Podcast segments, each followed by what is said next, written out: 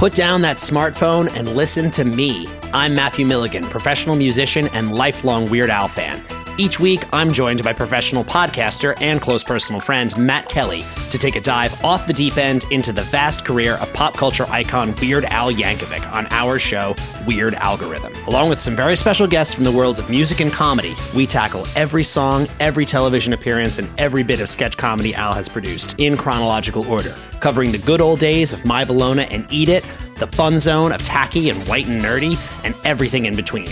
As we go, we're ranking the songs, albums, and music videos in the hopes of creating the ultimate guide to a career bigger than the biggest ball of twine in Minnesota.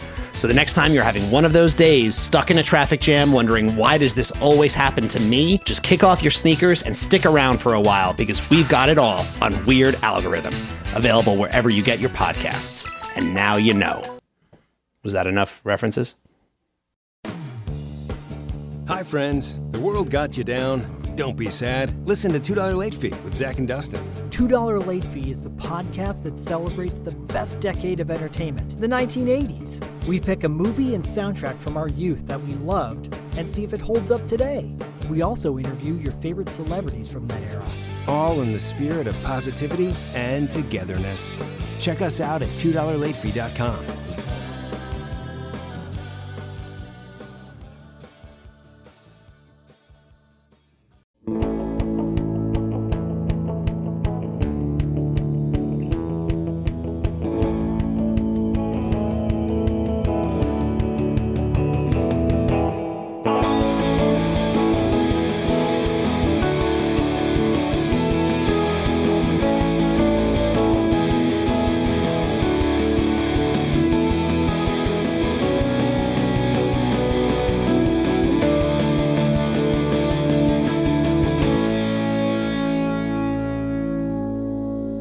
we're back. Oh my god, we're back. Uh, I mean, we're we're gonna try. I think the plan is that with your workaround, we are going to try to get the rest of season two done in in a quick fashion. Have a little bit of a break, maybe take off the Sunday between Christmas and New Year's, and then kick off 2024 diving straight into season three. I think that that makes the most sense for us. Uh, and then, you know, you have plenty of time for that thing to get fixed. Uh, but Yeah. we also, like, for the people who are listening, we intended to record. So Joe and I haven't have watched these episodes like two, three weeks ago, and we're pulling fresh off the top of our brains. But we're kicking off episode 19, The Rager. Do you know what is the special thing about this episode, Joe? Um, tell me. We are officially halfway through the entire series of the OC Oh god. with this episode.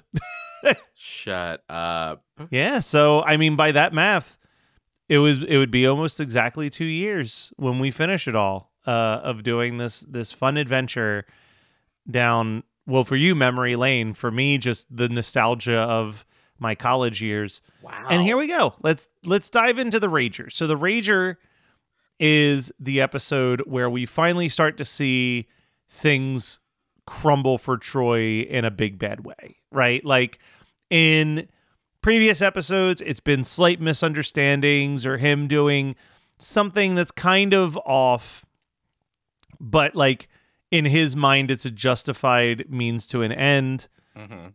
This episode we get to some old school OC stuff because someone almost dies in the in the Cohen's pool. So the setup of this episode is that they're gonna throw a big ass party for Troy at Marissa's house, and what's supposed to be like the core four plus Troy suddenly turns into the can't hardly wait party. It is like the party of the century here. Ryan is not helping the situation with Troy at the start of this episode.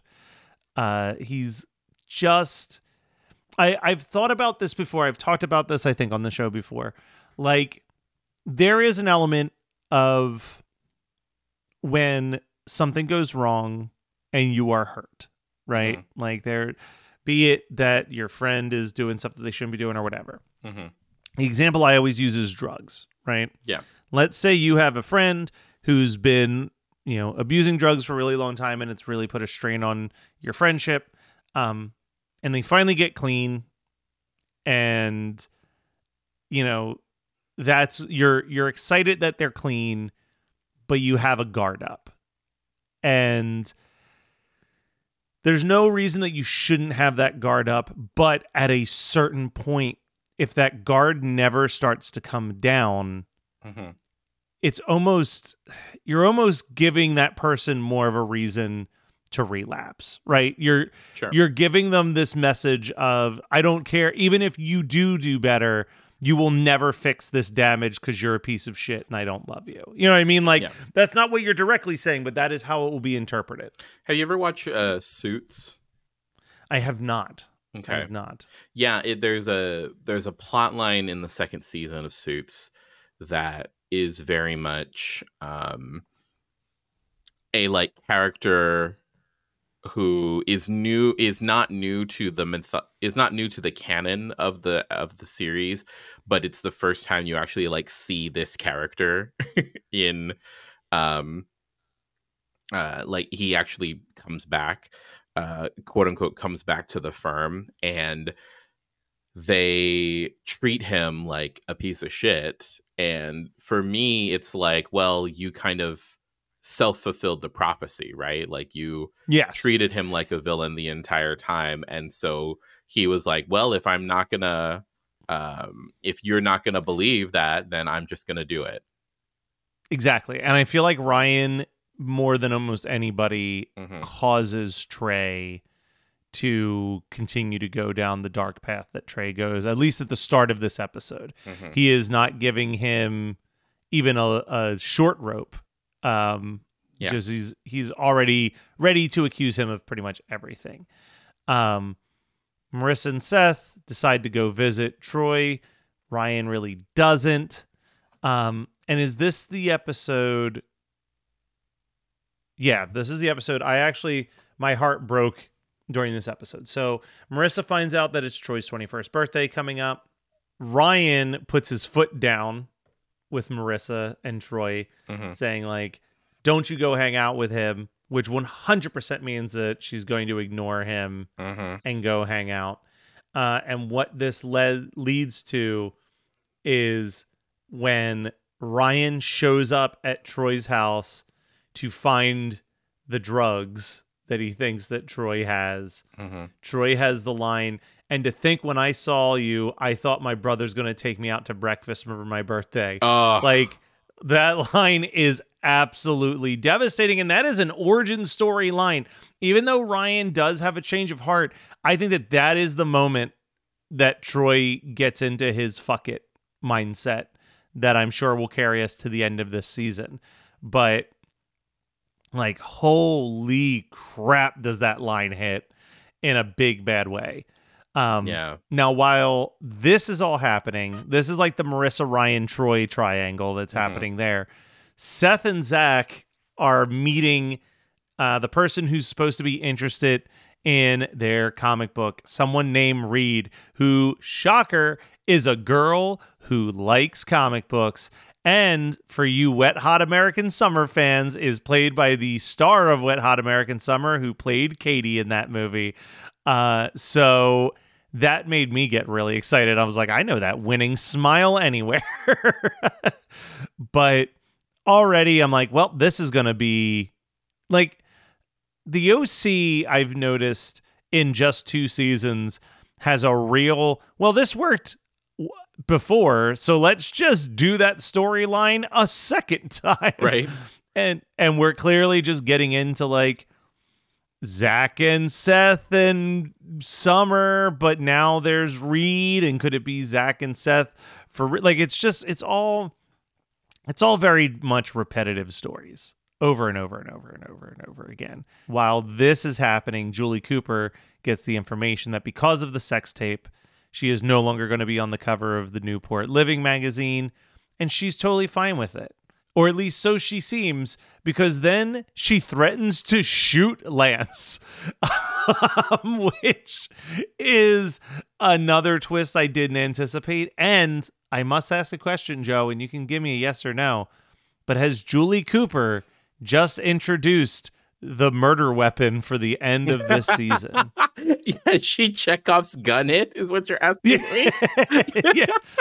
Yeah, did she buy the gun that will ultimately be Troy's demise? I don't know. Um, Trey, Trey's demise. uh, I, I, Trey, Troy, it all blends the same. Um, I know if I if memory serves, because I've not watched beyond, I've not rewatched beyond what we're doing for this recording session.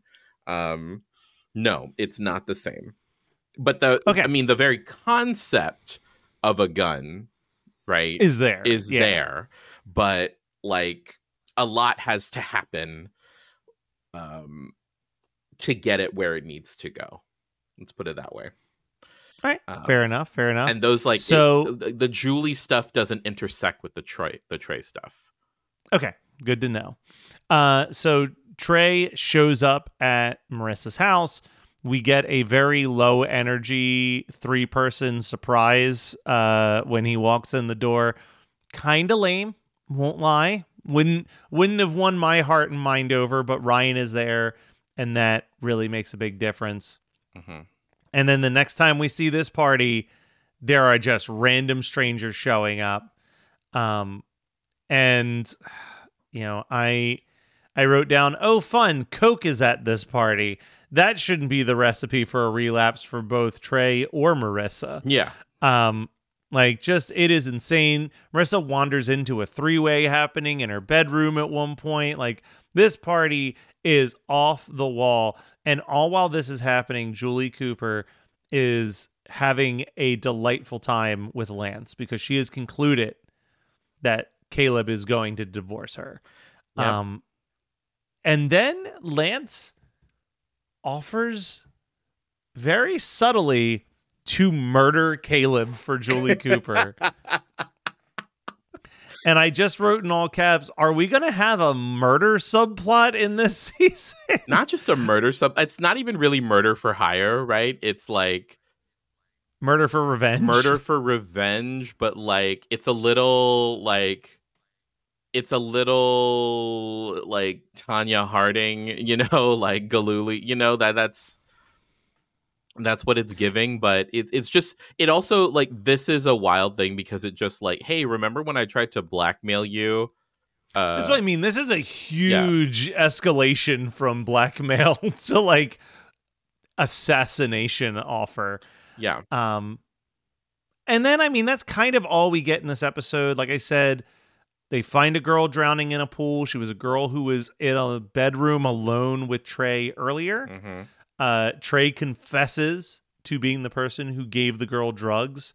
We all kind of draw the conclusion that, like, I drew the conclusion right away, like, he's probably doing this to keep Marissa out of jail because he didn't confess until Yeah. the handcuffs came out for Marissa. hmm Um, it could also be true. You know, it, Yeah. like I'm like, like he could have actually been the one who dealt the drugs and thought he'd get away with it, and then saw Marissa getting handcuffed and said, "All right, well, let me just uh, confess hmm so that she doesn't take the hit for this." Or he could have been confessing to a crime he didn't commit. We will find out in the coming weeks on that one. Um, but so far, I mean, you know what? Mostly a very fun episode, despite the almost death of a person in a pool. Despite a Uh, drug this- overdose, a solicitation, murder for hire. well, especially knowing what the next two episodes have in store for me, this is about as fun as it's going to get, I Yeah. think, until season three. yeah, like, yeah, I, they I really think it's, up the darkness. yeah.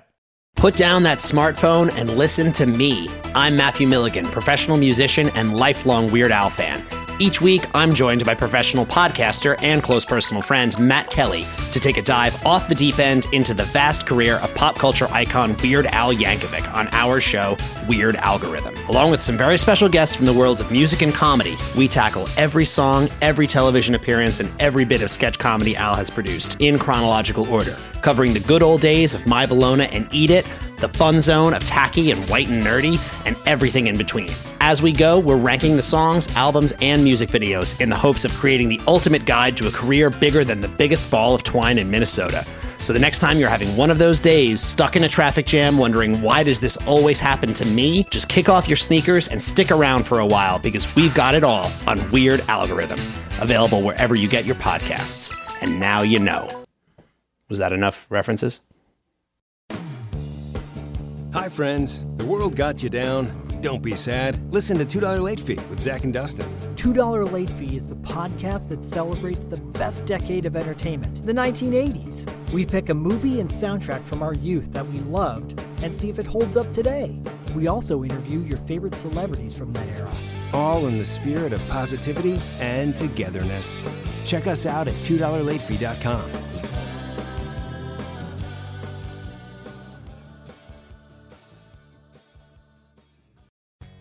Hey, do you have an idea for a podcast but don't know where to start? Or do you have an already existing podcast that you want to take to the next level? Well, check out WeKnowPodcasting.com. From concept development to theme music to editing to logos, WeKnowPodcasting.com is a one stop shop for all things pod. Don't hesitate to hit us up. We're very nice.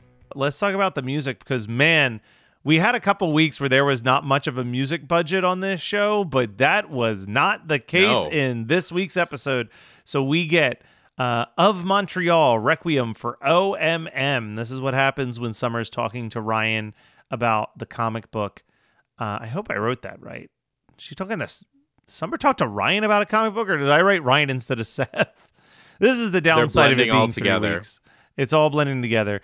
Um, the obscurities stop dragging me down plays when Summer and Marissa are planning to throw a party for Trey. The churches under the Milky Way plays when Julie meets Lance at the bar. Uh, Daft Punk's Technologic uh, plays when Trey saves Seth from a beatdown at the party. And now here we go with some real hits. Whitesnake's Here I Go Again plays as Julie Cooper and Lance dance at the bar. Uh, LCD st- uh, sound system, Daft Punk is playing at my house, plays when Summer bumps into Reed at the bathroom and finds out the truth of who Reed is. Poison's Every Rose Has Its Thorn plays as Lance and Julie share a slow dance. And then finally, Way Out West Melt plays as Ryan and Marissa talk on her bed before all the shit goes down.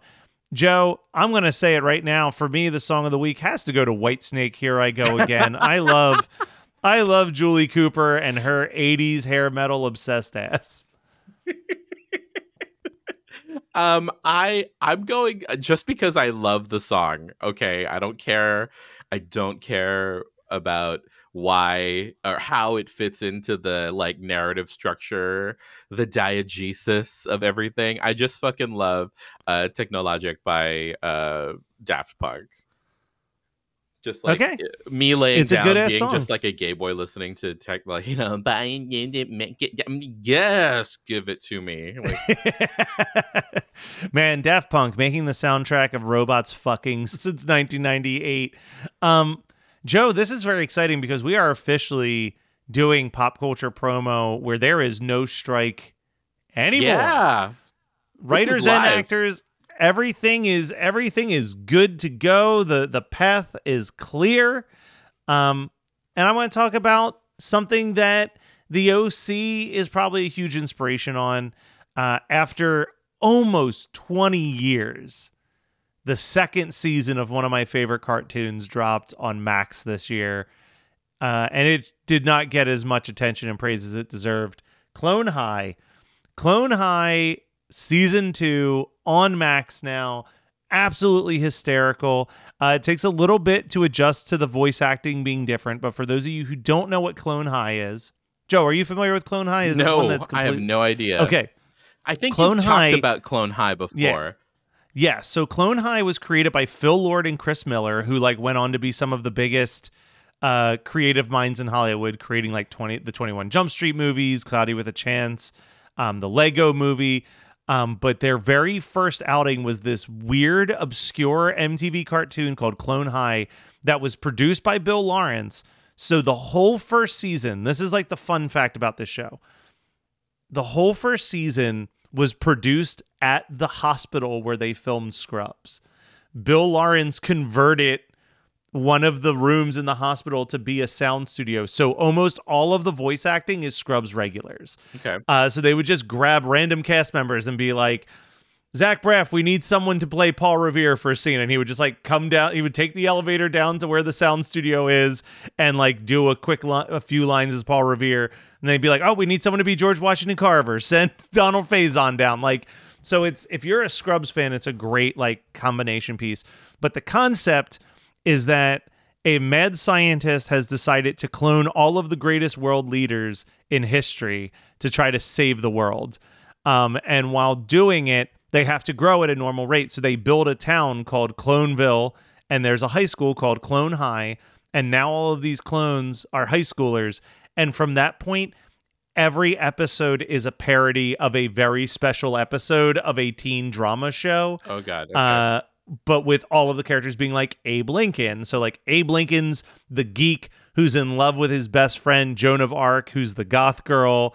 Um, or no, sorry, Joan of Arc is the goth girl who's in love with her best friend Abe Lincoln, who's the geek, but he's in love with the most popular girl in school, which is Cleopatra, and Cleopatra is dating JFK, who's the most popular boy in school. And then what got them in a lot of trouble was that Mahatma Gandhi is a crazy party animal best friend to uh, Abe Lincoln, and people did not like seeing Gandhi depicted as a hard drinking party kid.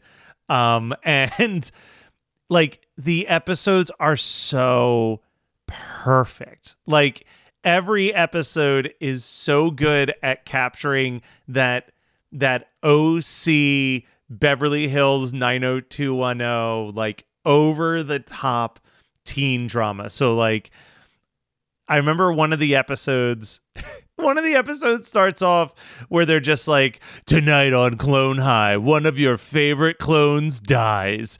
And it's like it keeps flashing the five main characters and then a character you've never seen before in the history of the show. And of course that's the clone that dies. Of course. so like they have to like very quickly introduce the character just to kill him. Like and it's Ponce de Leon and he's voiced by Luke Perry and is drawn to look exactly like Luke Perry from like Beverly Hills 90210 like it's it's so smart. It's so witty.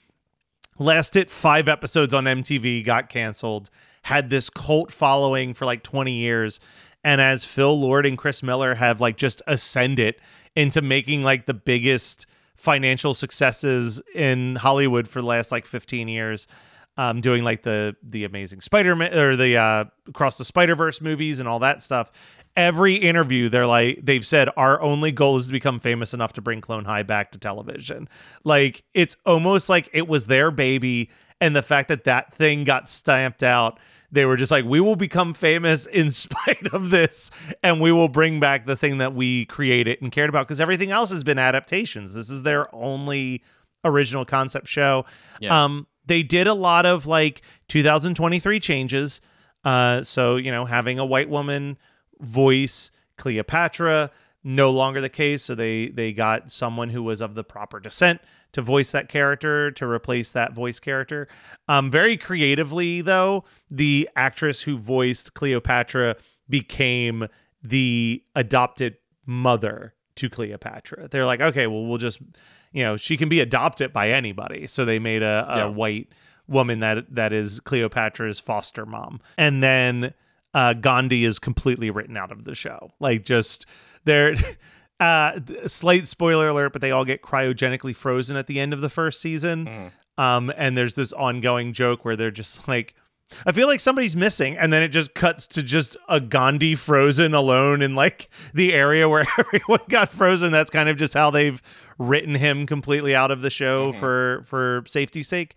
Uh, but it is, it was a really good season. It was really good. I think they're going to do two or three more seasons of this on Max, but it's hard to say because Max at the time that we're recording this, just announced that their Looney Tunes film is just not coming out. They're gonna Batgirl the uh the Wile E. Coyote Roadrunner movie that they made with John Cena. Um even though it had huge test audience responses. So like who knows? Studio heads be crazy Yeah. is what we learned over the last year. Yeah, I think I saw. Um, I think it was Naomi Ekperigin, uh, the comedian, posted um, a screenshot of an article about the end of the SAG strike, and it was basically like the moral of this whole of the moral of the story of Hot Strike Summer was that Hollywood, the Hollywood dream machine, is just a machine, is just Yeah. an industry that is that grinds people out and like all of the magic is kind of gone like we it is exposed if you will the fact that like um like people can no longer suspend the disbelief of like why things happen the way they do they just know that it all has to do with the fact that it's a um, a giant capitalist system Yeah. Well, it also brings to question like I think about this a lot with doing one hit thunder. Like it is easier to become a one hit wonder than it is to become an artist who has a long lasting public career. Yeah. You know what I mean? Yeah. Like when you think of like even you know, even like groups that maybe had two or three or sometimes like five hits.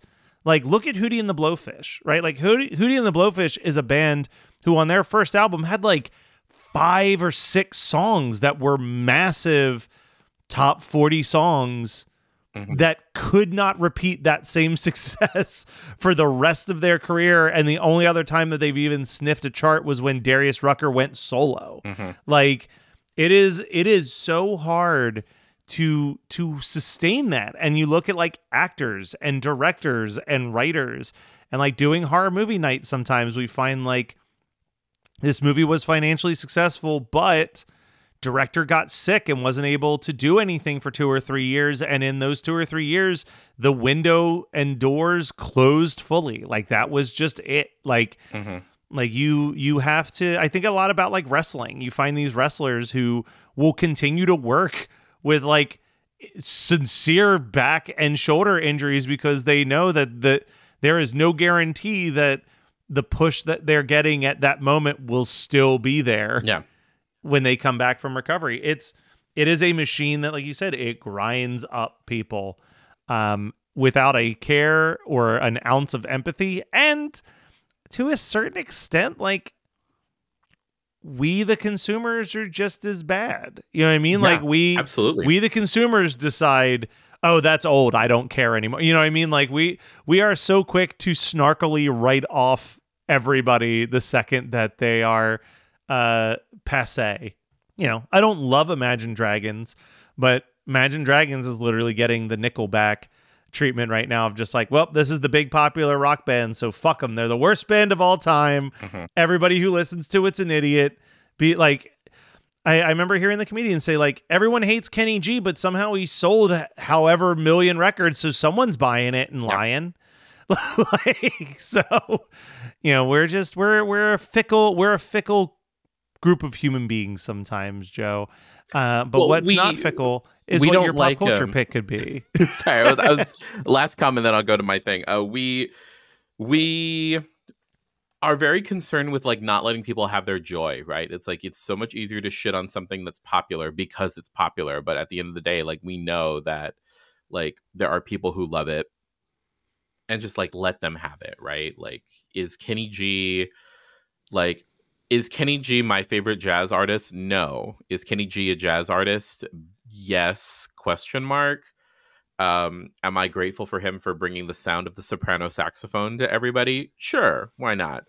Uh, besides, I've ne- besides uh, band geeks, right?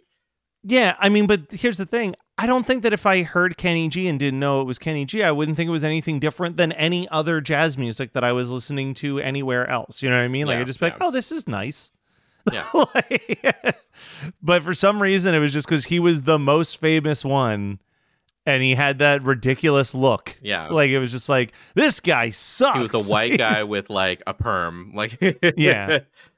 um, yeah. So my pop culture thing is um you know i there are there's certain many there's uh, there's a lot of things that i on the on the networks that have been uh that have been uh that we're striking or like we're striking against right that i haven't watched yet. So um like I want to talk about like uh Gen V. I want to talk about upload, but I just haven't made it there. And like part of me is just kind of like waiting for like when the longer winter holiday vacation comes for me so that way I can like just like power through and power through and power through. I'm just going to like lay veg and enjoy, but I don't Yeah. have to like worry about getting interrupted and it can just be a complete yeah vibe. there's there's something very enjoyable about literally just plopping your ass on the couch hitting play on a tv show and not getting up from the couch yeah. like that level of plowing through not like oh i'm just gonna stomach this to get it over with Yeah.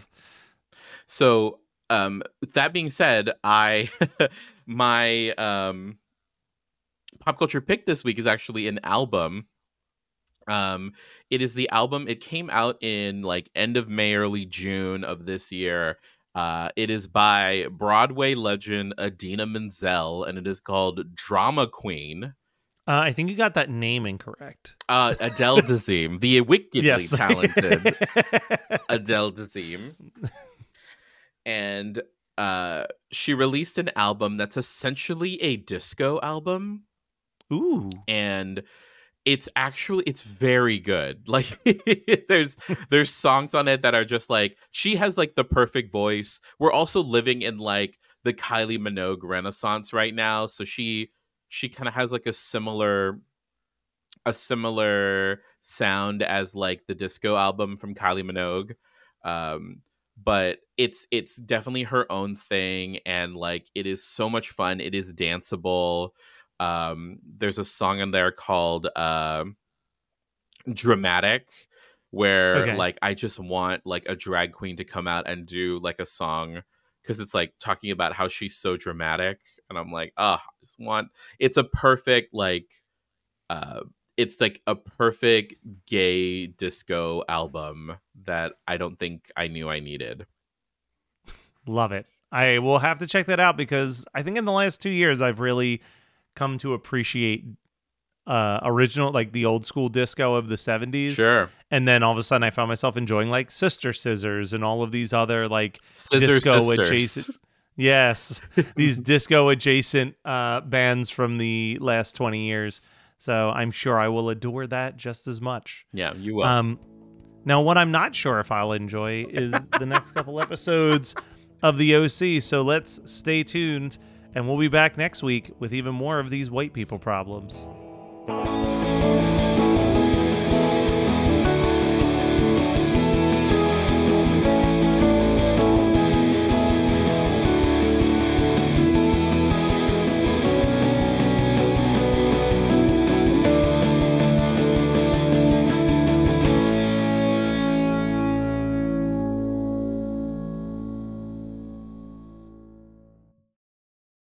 Put down that smartphone and listen to me. I'm Matthew Milligan, professional musician and lifelong Weird Al fan.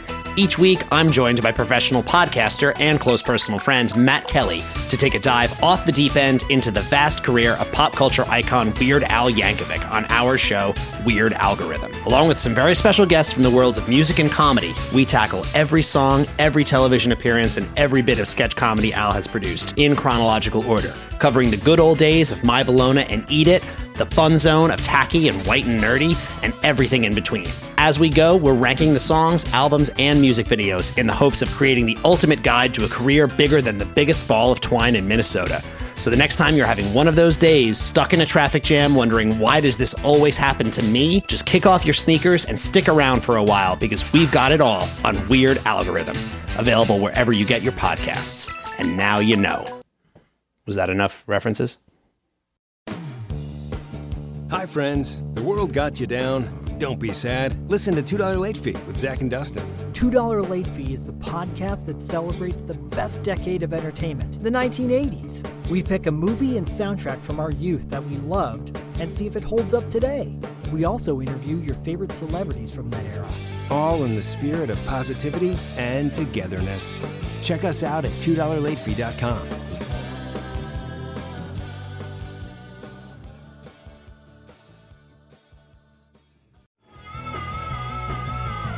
You're listening to the Geekscape Network.